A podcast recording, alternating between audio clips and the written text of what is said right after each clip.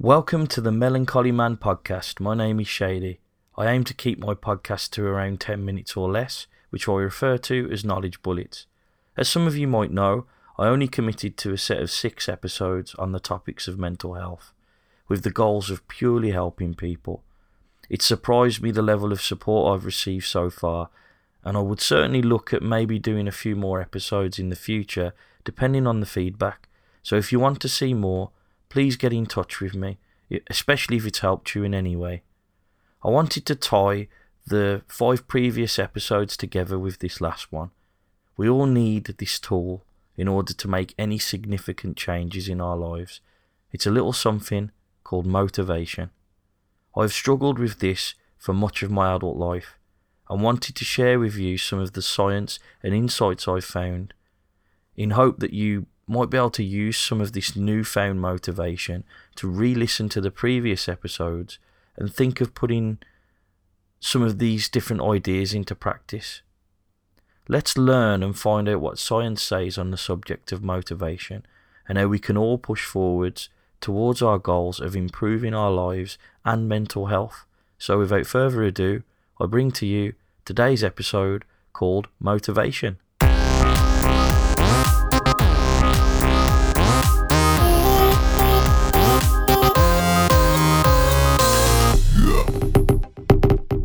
All well and good learning new things in podcasts, books, online, etc., but I can assure you all of it means nothing without taking some form of action, and by association, having the appropriate motivation. When I say action, I don't mean playing Eye of the Tiger whilst doing mental exercises, but rather simple, small things to get to your goals. It doesn't it also isn't just a coincidence that I've chosen motivation as the last episode. Motivation, as anyone with depression or mental health considerations will tell you, is a very tough thing to get. With that in mind, I'd like to discuss a study I found in the Journal of Neuroscience called Dopaminergic Mechanisms of Individual Differences in Human Effort Based Decision Making published on May the 2nd, 2012. Links in the description. They used a brain mapping technique called positron emission tomography, PET scan as some of you might know it as, finding that go getters who were willing to work hard for rewards had higher release of the neurotransmitter dopamine in areas of the brain known to play an important role in reward and motivation specifically in the area of the brain called the striatum and ventromedial prefrontal cortex. On the other hand, and this is the important bit, slackers who were less willing to work hard for a reward had high dopamine levels in another brain area that plays a role in emotion and risk perception, the anterior insula, as it was called.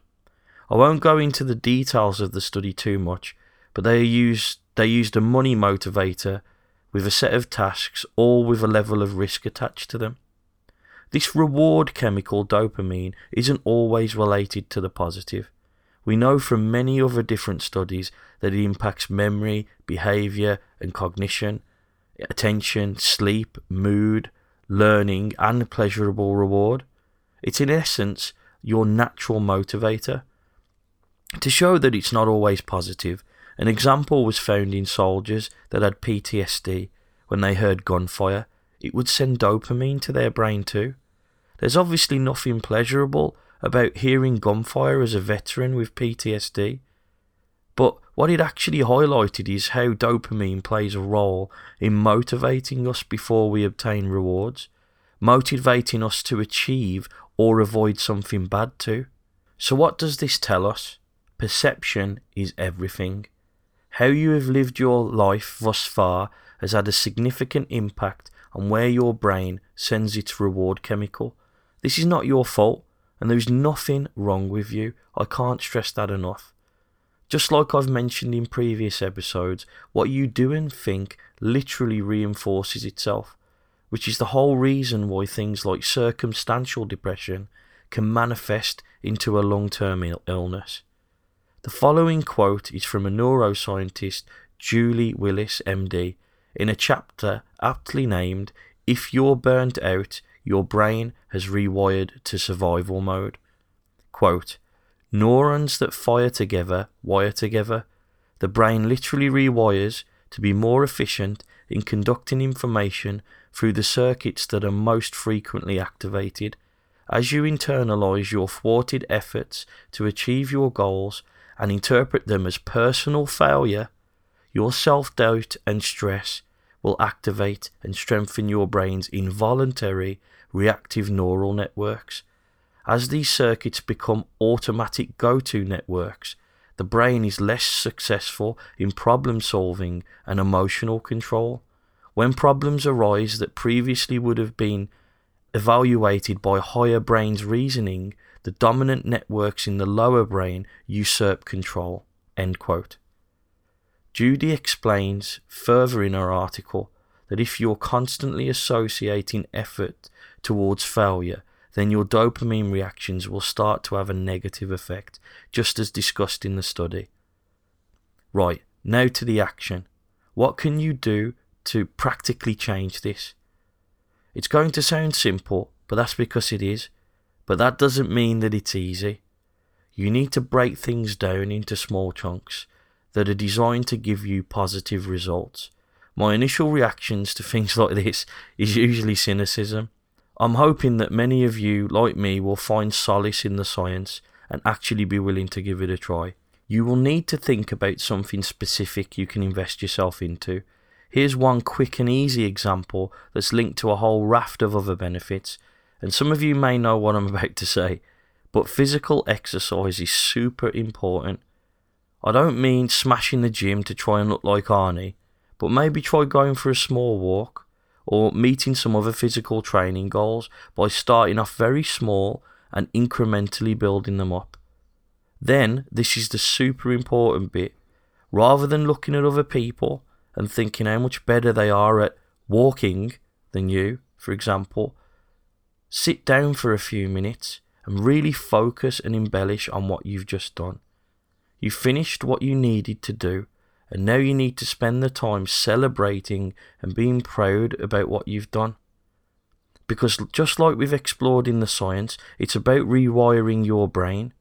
You can apply this same logic to a whole raft of other activities, such as making your own videos or creative projects using videography, going to meetup groups, cleaning your room or house, etc. You're okay to even set bigger goals but it's important to break them down into smaller chunks you can celebrate on a regular basis. In closing, it would mean the world to me if you were able to walk away from these episodes with the motivation and insights to help you push forward with your life. You are important. You are loved. Even if you don't feel that way right now, it's only because you haven't reached your full potential yet. You have so much to offer this world, and every day you say to yourself you can't, it's another day someone is missing out on the love and amazingness you bring to the world around you.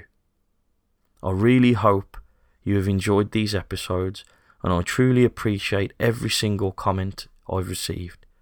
Learn something new and share it with the world. Well wishes from me, Shady Thanks for listening to the Melancholy Man podcast. Until next time.